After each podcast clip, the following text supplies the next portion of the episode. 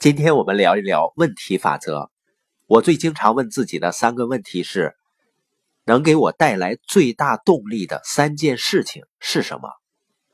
哪三个人最信任我？哪些人有意忽略我的咨询？不知道你最近问导师十个问题是什么？假如啊，明天早晨你会跟世界上最富有的人共进早餐，你是希望他给你一堆钱，还是问他几个问题？让你未来与众不同的梦想和目标是什么呢？我们的回忆帮助我们塑造未来，我们的回忆帮助我们决定我们的梦想和目标。一个人之所以未来与众不同，就是因为你跟你身旁的人有所不同的梦想。下一个法则呢是关系法则。你需要一个门徒，你也许呢有五个孩子，但只有一个会成为你的门徒。也就是说，谁把你视为英雄，那个人就是你的门徒。有人能够在你身上看到不同，感受到不同；有人能看到在你身上隐藏着一些非凡的品质，那个人就是你的门徒。永远不要把你的精力和时间投资在不欣赏你的不同之处的人的身上。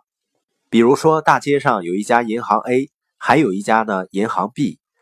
你往银行 A 存一万块钱，年底的时候呢，他们给你百分之十的利息，说这是一千块钱，感谢你这一年让我们使用你的一万块钱。你说好的，谢谢。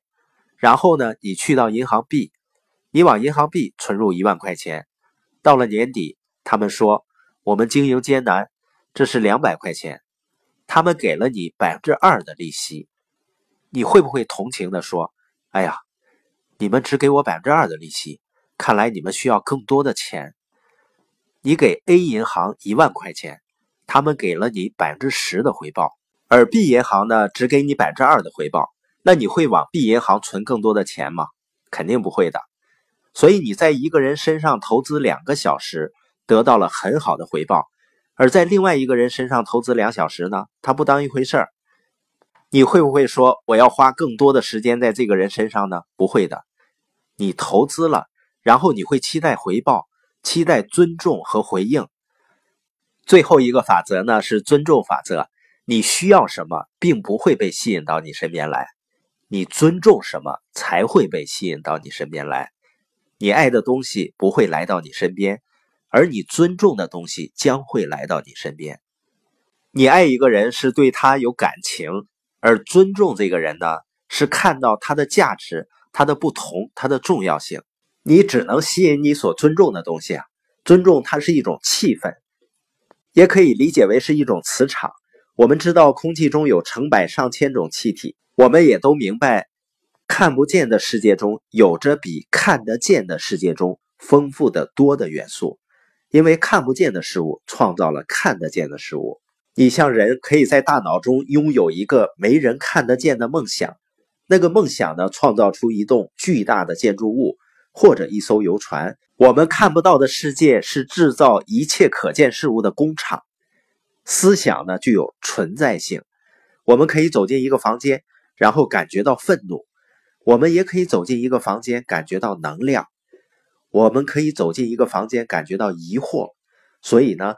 思想具有存在性，我可以走进你的家，两分钟之后告诉你你家里有些什么。思想具有存在性，尊重呢是一块磁铁，你高度尊重的任何事物都会被吸引到你身边。尊重的表现是什么呢？